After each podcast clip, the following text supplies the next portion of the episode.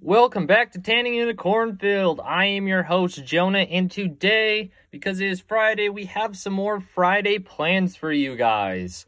So, we know that the weekend's coming, and we decided to get you even more weekend plans of things you can be doing this weekend. So, it is just me today.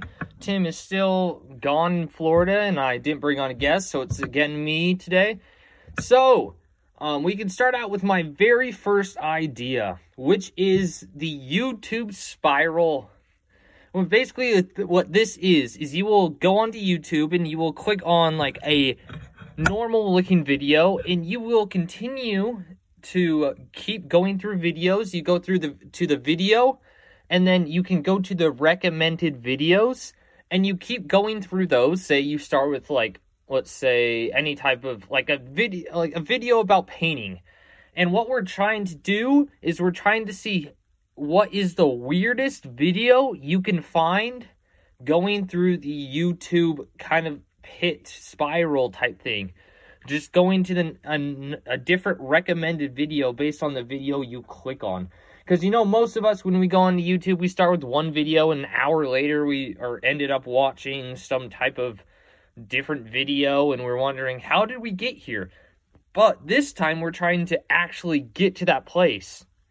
We're trying to find the weirdest video we can find. So, that was my first idea is the YouTube spiral. And um so my second idea is to change stuff on Wikipedia or even create a page for yourself on Wikipedia.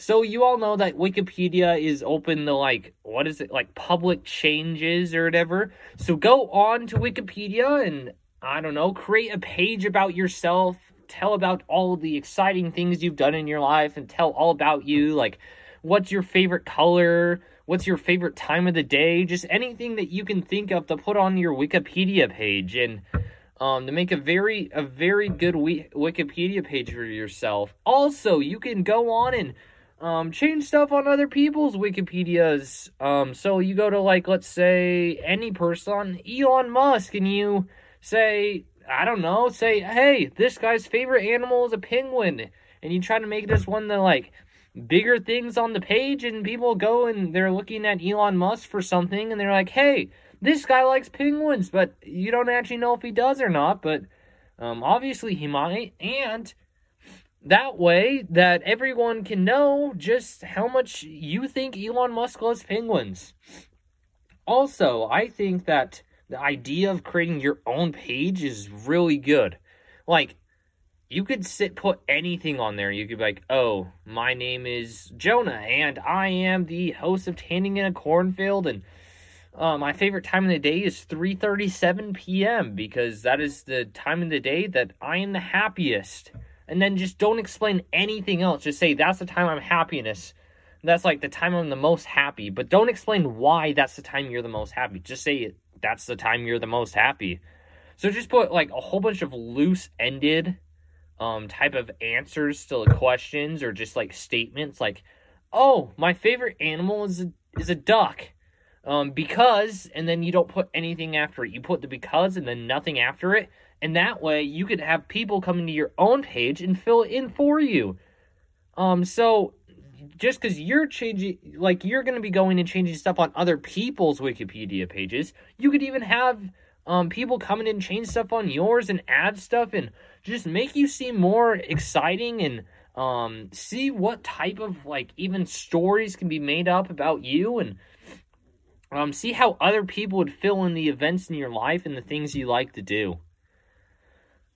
okay, so my next idea is um to find a new store or like a new place to eat around you. You know, um there's always like at least for most places there's always like a place in a town or a city you've never been or you've never gone to that store. And what if there is a store or a, a restaurant out there that's the best um whatever and they have really cool stuff there and you just don't know about it. And how are you going to find out about it until you go into the town or the city and you walk around and you try to find a store you've never found before and you go in and you see what's going up. Who knows? They could have the best sushi um in the western hemisphere or something like that. They could have the best sushi you've ever had and Or they could have some type of really cool thing you find in the store, like a painting of um, Tony Stark um, standing on top of Mount Everest waving a Mona Lisa flag. Like, that's something you could find in this store and you could buy it and have it be one of your favorite things. Or even if you found a new, like, clothing brand somehow, like a, like a different store like that, just go out and um, find a new store. Um, and you could even find something you've never thought of, and you could even start your own store. Um, find a space that you'd think would be looking good for a school, a store, and start your own store selling ice cream to aliens or something like that. And uh, yeah, just go out and find a new store. Okay, here is my last idea for the weekend, which is hide and seek. I know it sounds pretty simple, but I think there's a lot more that could go into uh, hide and seek than what does. Usually it's just like something that younger children play with either their parents or just with each other that you go and you hide around the house and whoever's found the last wins and whoever's found first has to like count to the next time. But what if you did it better? Like what if you got you met up with a whole bunch of the homies and you're like hey let's play hide and go seek. And they're like why? That's so lame. But the thing you have to do is you have to find a cool place to play hide and seek or even create new rules. So you could go and find some type of building that would be really fun to play in. I, I you might have to get permission to play in it, you might not.